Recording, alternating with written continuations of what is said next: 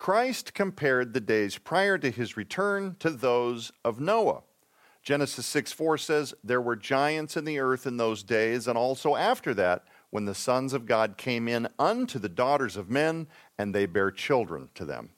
Numerous Bible scholars have spent a great deal of time in recent decades speculating about how, when, and where we as humans might once again be confronted face-to-face by a prophesied super race of malevolent giants, literally hell-bent on the destruction of the image of God and his people. Today, we continue our special series on Angels and Giants, the Watchers, and the Nephilim.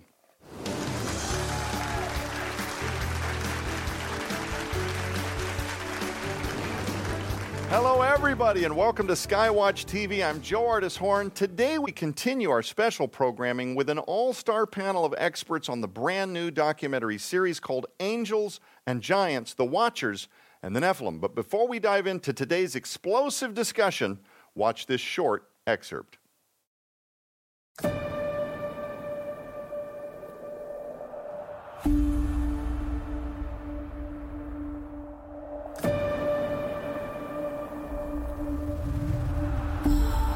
There are stories in the Americas, most tribes from New Hampshire over to California, talk about six fingers, red-haired giants that were nine, ten, twelve feet tall. There's over five hundred tribes just in the United States alone. One thing that is prevalent in all the stories is stories of giants. The Shoshone, the Bannock, and the Paiute Indians all got together and formed one army. Chased about sixty giants into the cave down at Lovelock, and then they piled brush in front of the cave and they lit it on fire. The Native Americans didn't have anything nice to say about the red-haired giants. They were cannibalistic, they were sexually perverse, sadistic. Bite your head off, drink all the blood out of your body. And then throw the body down, like popping a, a top off of Coca-Cola. My brother's six six, six seven. This thing was a lot bigger than my brother. We followed her downstairs into the basement, and then she opened this cabinet, and there were the bones. You can see the face rock in front of us. That was the place where they hide the library, the books, the Dead Sea Scrolls, that among them we found the famous Book of Enoch. You have these beings who belong in the spiritual realm, choosing to trespass and enter the natural realm in an illegal way. Members of the divine realm were allowed to come through a portal from one dimension into our dimension. At what they call Gilgal Rephaim, which translates loosely as Wheel of the Giants. So the reason why all this matters is because Bashan, which also means the land of the serpent, was the place where the giant Og reigned during the days of Moses. And Og's name can mean circle, and we're sitting here in a pile of forty-two thousand tons of stone circles that there's no way you can appreciate it unless you're high up in the sky. Early Israelites identified it as the work of giants. Therefore, it seems sufficient to say in its ancient context, Circle of the Giants is a better translation of Gilgal Rephaim. I'm not like this, and I'm soaking up this energy. There's a very special energy here. Could some of these wonders be the metaphorical handprints of the giants spoken of in Genesis?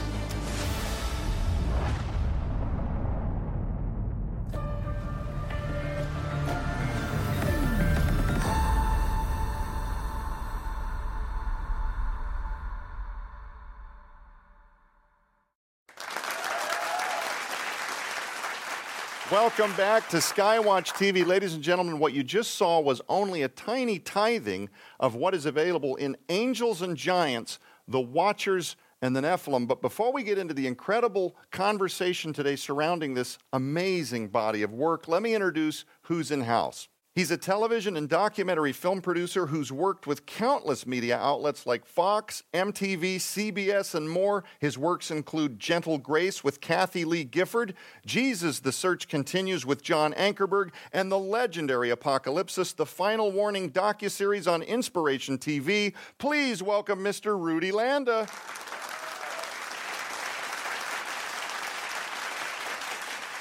He's the author of the best-selling titles Giants, Sons of the Gods, Covenant Theology, Christ in the Old Testament, and the Q and A companion to the late Doctor Michael Heiser's best-selling supernatural game changer, The Unseen Realm. Please welcome Mister Douglas Van Dorn. He's a multi-time critically acclaimed best-selling author, award-winning documentary film director, and the founder of SkyWatch Television, Doctor Thomas Horn.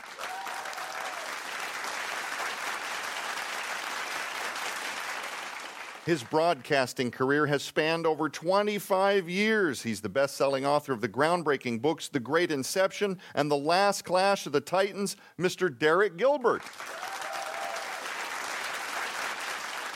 We continue with our third installation on what has been a mind-boggling series filled with revelatory reveal after reveal, Doug and Rudy both, on Angels and Giants, the Watchers, and the Nephilim. This docuseries was compiled over four one-hour parts just to make it possible, and because that still wasn't enough, a second companion D V D was compiled called Angels and Giants Illuminated, both available in the special opportunity we're going to make you aware of in just a few minutes.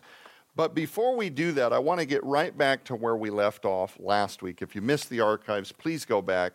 These gentlemen have done such a service to the body of Christ, in my view, by taking what a lot of uh, Christianity today views as maybe obscure or less relevant. Derek said a couple of weeks ago best, you know, shouldn't the busy work of the church be to focus on Jesus? And while it is absolutely that, if you're missing the revelations in a series like this, the purpose of Christ, these megalithic structures, the historical relevance to the time when he walked the earth, and what the religious ideologies of those days were at the time, and why those play into Bible prophecy today, like you're missing a massive bit of infrastructure to what Christianity really ought to resemble today.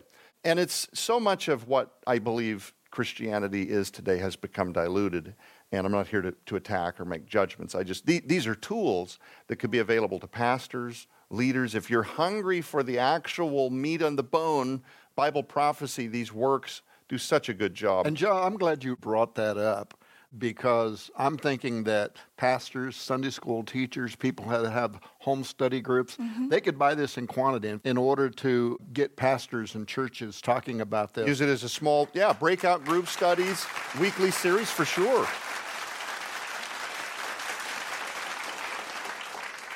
Speaking of Bible theology, divinical training, the Book of Enoch, Doug, it is a book extra-biblical. So there are those that take the worldview that, you know, we're, we're to pay no attention whatsoever to any sort of extra-biblical writing, even in terms of the historical context of when it was written and who the authors were, and maybe some of the authors that also authored something that made it into the Bible. They have these differing views on, on books like the Apocrypha or the Book of Enoch.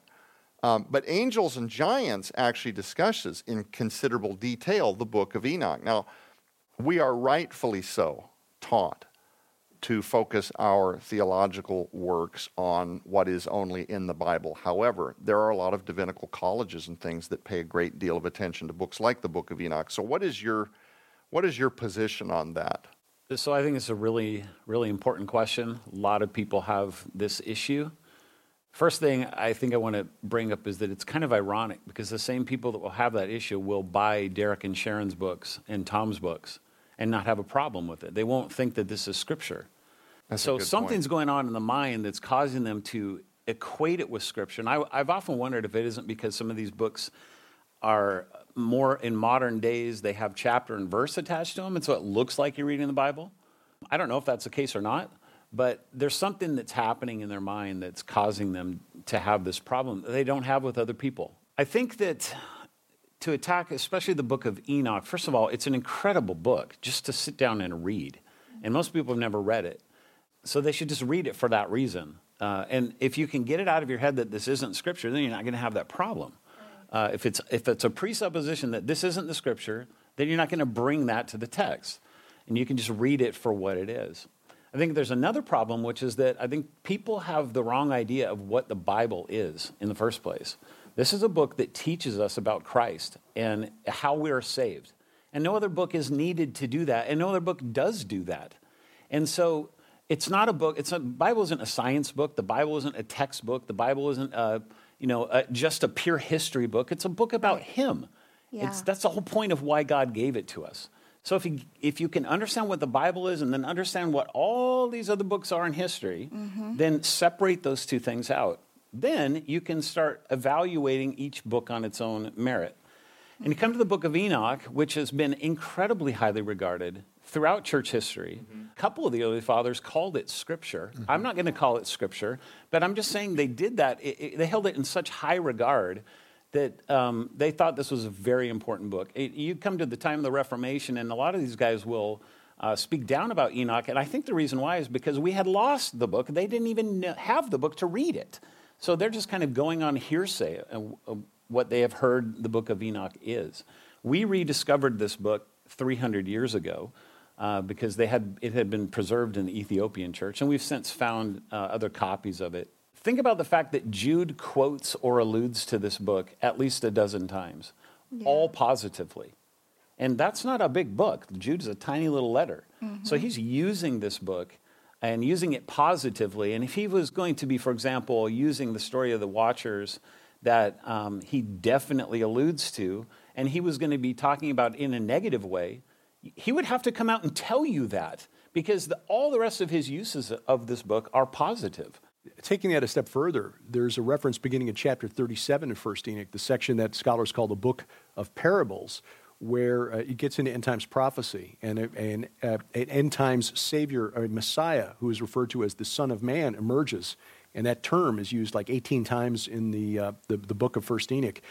That's not used anywhere in the Bible except for Daniel chapter seven, where one like a son of man is mentioned, but we're not given any information about him. But in First Enoch, it's clear that this Son of Man is one who will come back, and he will punish these sinful angels and wicked kings and evil landowners and so forth. So again, coming back to, should we just focus on Jesus? Yeah, and apparently Jesus was aware of and at least approved of, in, to some degree, the Book of Enoch. Before he died of pancreatic cancer, uh, I had talked with Mike Heiser on, like, I think it was the last time I talked to him on the phone, but I told him, no doubt your legacy of work is is broad.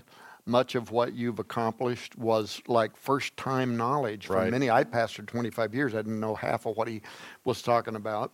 But it had to do with his divine counsel teaching, which is also connected to uh, his point about what he called the Enoch, Enochian uh, worldview. And he he was able to illustrate how many times the disciples of Christ in the New Testament were witness to Jesus fulfilling for them his role as the Son of Man who came to overcome right. uh, yeah. these fallen angels that are in the underworld, and, and so, so many of the things that he did. So again, you can't have a rich appreciation for who Jesus Christ was and what he did and what he accomplished unless you also understand this Enochian uh, worldview. Exactly. Yeah. And it was at Caesarea Philippi, the base of Mount Hermon, where Jesus asked his disciples, who do people say the Son of Man is? That's right. Right. Yeah. Right. One thing that's important for me as the as the director and producer of this of this D V D is for people to understand we're not throwing caution to the wind. That's right. Not what we're doing. Mm-hmm. I, I've spent considerable amount of time in, in my career doing projects like like the rebuttal, like the one you mentioned, Jesus, the Search Continues, which was a rebuttal to Peter Jennings' uh, The Search for Christ, uh, when this loony theory of the Talpiot tomb came out a few years ago. We did a full rebuttal on that. It's not that we don't understand the need to be grounded in insane Bible, uh, in, insane Scripture, and you know mm. we're not endorsing just throwing caution to the wind. So, so we hear you, but you're safe, right? If that makes sense. Well, and also it, it still goes back to the why. Even use it, why even include it or mention it, and it's because the disciples of Christ were very much wound up uh, in the story told in the Book of Enoch. It was very important to them, and they were looking for the Messiah to fulfill his role as the Son of Man. And so, yeah, it's very important that we include it. Now, it could be like here in the, here in the United States, we can have uh, you know a book, the history of of George Washington. Right. Well, you know, we're it's not Scripture, but we also don't go through it and dispute you know some of the battles he was involved with or him as the first American president. This is real history, yeah. true right. history. Right. That's what Enoch is. It's a historical book, but always uh, played an important role in the Hebrew mind. And, and it and it fills a lot of the gaps. It fills it a lot of the gaps of the things that we that we if we excluded it would just be enigmas. Right. Once you put that in, and once you know that it is doctrinally safe, right. then it makes all the sense in the world. I, I think that's why so many that teach biblical theology also almost make, some of them make the Book of Enoch required reading along with right. the apocryphal books right. and so forth. We're talking about historical locations, though. I, I found this incredible. For the Angels and Giants, the Watchers, in the Nephilim series, you went on so many expeditions. You guys literally traveled all over the world, you, v- various expeditions, looking at actual megalithic structures face-to-face. You and your team visited the site of the famous encounter between David and Goliath, like mm. stood there. Why is this topic, though, so relevant to the study of the Watchers and the Nephilim? Well, if I may, real quick, you brought up my, my team, and, and I just want to take the opportunity real quick to... to to work this in, that I that I have to give a huge shout out, as the kids say, um, to my to my team, a, a small team, but extremely dedicated, extremely talented, and to my management and to my company that completely believed in this mm-hmm. project. I would be remiss if I didn't do that. Um, I think I shared with you that before I got into the subject of studying this entire this this whole genre and just immersing myself into it, I'd been to that site probably literally twenty times. And it wasn't until I started studying this that it took on a completely different, completely yeah. different meaning. Um, it just you just see it completely differently. And and what's really funny is that for the first time, and this is on the film, um, as we're walking out of the site, we ran into this this group of, of young Jewish girls mm-hmm. that had just spent an entire day out there, basically immersing themselves into the history of that place. And it was really cool to hear Um, a Jewish worldview perspective of David and Goliath and of that place. Mm-hmm. And th- you'll see it on the film, the young lady that speaks, she almost gets emotional over it, you know? So it was, it's a special place. And, and like I said, for the believer that does that doesn't yet have this whole narrative of the of the, of the Watchers and the, the Nephilim, once you see the relevance to our faith in general, you start to see a lot of things differently. Yeah. A lot of things come to life. You know. You guys did a wonderful job in this film of finding things that for most of us have no answer, and then you put forward a prognosis, or you put forward an idea, a theory, uh, that, you know, be like the light just goes on. It's like, oh, duh, that just makes so Absolutely. Much sense. I think this, even for people who are students of the Bible, even pastors and people that have never paid enough attention to this, uh, they're going to find that part of this whole, you know, four-part series Uh, to be extraordinary. Joe, for example, you said around the world there are megalithic structures. Mm-hmm. Uh, it's not just that. It's around the world there are megalithic structures that are very similar to other structures oh, yeah. that are on the other side of the world. And you have to wonder, I mean, long before Christopher Columbus and the little song the kids sing, fourteen ninety-two, Columbus sailed the ocean blue. But long before he did, there were also megalithic structures here. Tiahuanaku, gigantic, massive stones that they say they quarried over two hundred miles away, and then what? Right. Over uh, you know eleven thousand feet for structures that were there before the last ice age. And we study the geological strata. We know that yeah. that's true. But Joe, here's one for you. All right, uh, in the entrance of Baalbek, which is in Lebanon, the stone of the pregnant woman. Well, for many years, that was believed to be the biggest uh, quarried stone on the face of the earth. It weighs two million pounds. Whoa. Two million pounds. Oh, but then about four or five years ago, the, the archaeologists discover another b- halfway buried stone, and they unearth that stone. It's three million, three hundred thousand pounds. And by the way, whatever those structures originally were, they were in ruins by the time the Roman Empire came along. And then the Romans went in there and, you know, put together whatever they could and tried to get the stones in such a place that they built their temple to uh, Jupiter. Yeah, the temple to Jupiter in there on the top of some of these stones. But it's crazy. People look that up. Look at these, how, how tiny people look standing next to these stones. And then ask yourself, okay, what did they have to have, like seventy-five thousand donkeys all hooked to ropes right. to try to drag this? I don't know. Do we have a machine today that could pick up and transport a three million three hundred thousand? No, no, not at one no, time. No, no, I can't imagine. And, and, and you know, Tom, if, if I may, um, the other thing, too, that's amazing about exactly what you're talking about is the congruence in the craftsmanship. Mm. Oh. Yeah. If, if you look at um, the Barabar Caves in India, and you look at the portals, they're, you know, very, very distinct portals, um, and then you compare them side by side to Nyapahuaca in Peru, mm-hmm. it's the same guy that built them. You know, yeah. it's, I mean, yeah. the, the craftsmanship is exactly the same. Then you have other strange stuff, like, for example, in Crimea, you've got these, you've got the, these other portals, these other type of, of portals that match the exact same craftsmanship to the to the to the Chamber of Queens inside the Great Pyramid. Uh-huh. Wow. The craftsmanship, the same type of stonework. How does that happen in that you know, that vast distance between one to the other right. at approximately the same time. Right. And then they're all gone. With a cataclysm of some kind, they're just gone. Right. Ladies and gentlemen, these are all locations you're going to get to see face-to-face with Rudy while he's on expedition with his team. Angels and Giants, The Watchers and the Nephilim, along with the companion D V D, Angels and Giants Illuminated. We want to show you how you can get your copies of these two masterpieces right now. Don't go anywhere. Christ compared the days of his return to those of Noah. Genesis six four says, "There were giants in the earth in those days." Are we as humans once again about to be brought face to face with a prophesied super race of malevolent giants, literally hell-bent on the destruction of the image of God and his people? What modern-day mystery surrounding Gilgal Rephaim, the ancient wheel of giants, might be linked to a sudden hyper-acceleration of end times prophecy? SkyWatch T V is proud to unveil for the first time anywhere the docuseries that uncovers what Bible scholars have missed for hundreds of years, the Angels and Giants Expedition Collection. When you order this phenomenal new collection, you'll receive the Angels and Giants, the Watchers and the Nephilim four-part docuseries on D V D. This groundbreaking new series travels the world and unveils for the first time ever archaeological, cultural, and even spiritual evidence of the existence of fallen angels and giants here on Earth, beings whose allegorical, historical, and even physical handprints have remained purposely hidden behind the veil by wicked, anti-God evildoers. Until now.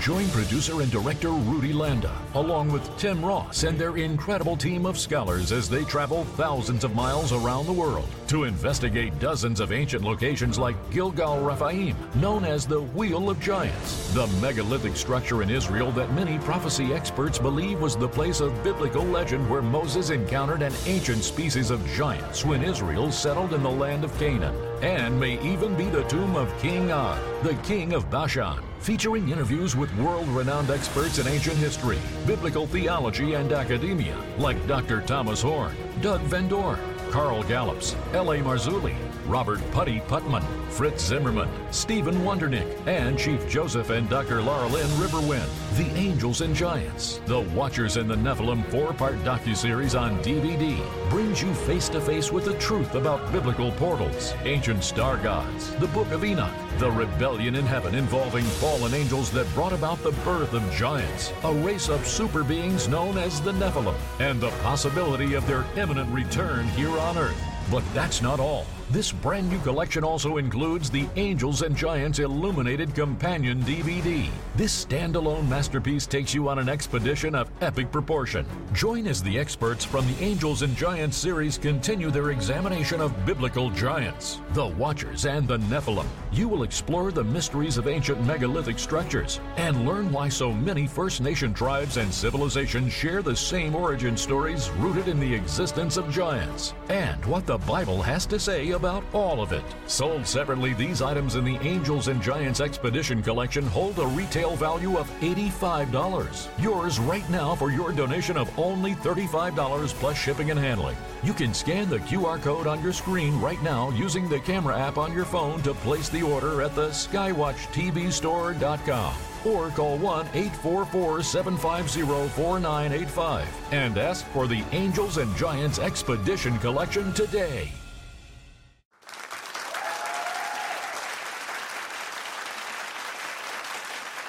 Welcome back to SkyWatch T V. I'm Joe Artis Horn. We continue our discussion on Angels and Giants, The Watchers and the Nephilim, and of course the companion D V D that you just saw in that promotional spot, Angels and Giants Illuminated.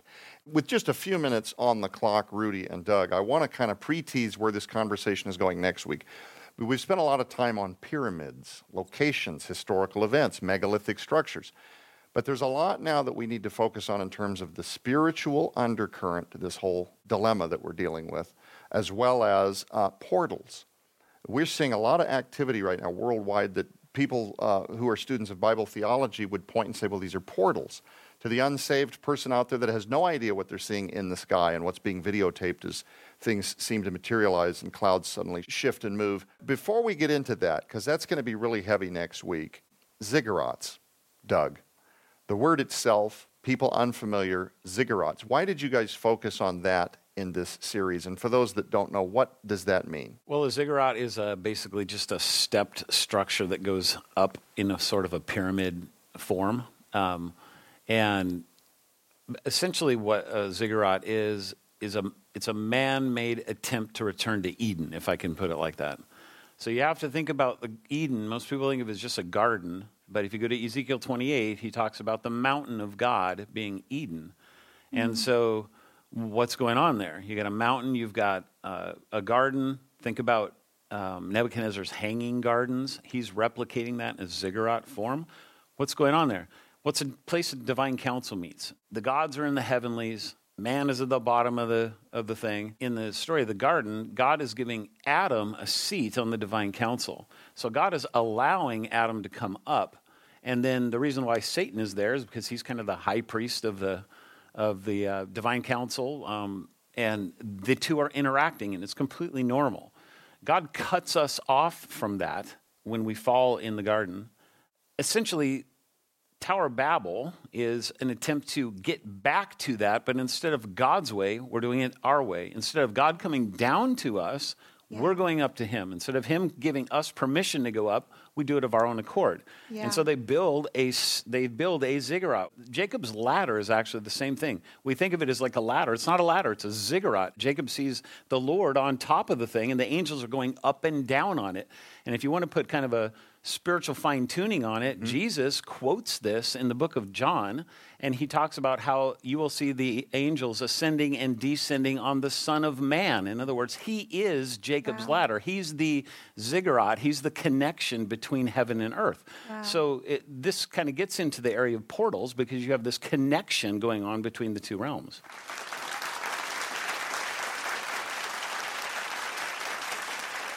One thing that's that is important that I that I have seen many times is that when we um, look at, at the spiritual aspect of something, especially at the way that unbelievers mm-hmm. approach the spiritual world, you know, we denounce it. We say, no, no, we don't believe in that. You know, we there's no, no, don't t- don't touch that, don't play mm-hmm. with that, don't dab- don't dabble in that. It doesn't make it any less real. Yeah. You know, the spiritual world yeah. is a place. We're not supposed to go there unprepared. We're not supposed to go dabbling in things we're not supposed to, the things the Bible tells yeah. us not to. But it is a real place. And to ignore it True. Is dangerous. To ignore Absolutely. It is to be underprepared, is to be underarmed. And uh, she says if there were to be such a thing as a uh, New Age high priestess, she would have been one. She's a mm. believer now and a sold-out believer at that. Right. And she Praise gives God. Us amazing, amazing insight at, again, the word, the congruency between the modern New Age studies that has become so glamorized and the same spiritual world, the same old dirty tricks of the devil with a whole new spin on it. Rudy, you're going to have to hold your thought. Unfortunately, we're all out of time again this week, but don't worry. We're coming back next week, and our guests are going to return to talk about whether or not the Bible offers any corroborating evidence that explains the existence of real-life portals, and if so, what role in Bible prophecy they might play in the days ahead. You simply cannot afford to miss next week. Ladies and gentlemen, Rudy, Doug, for everybody on panel, Derek, Tom, everybody in the studio, keep your eyes on the prize, which is Jesus Christ. We'll be back.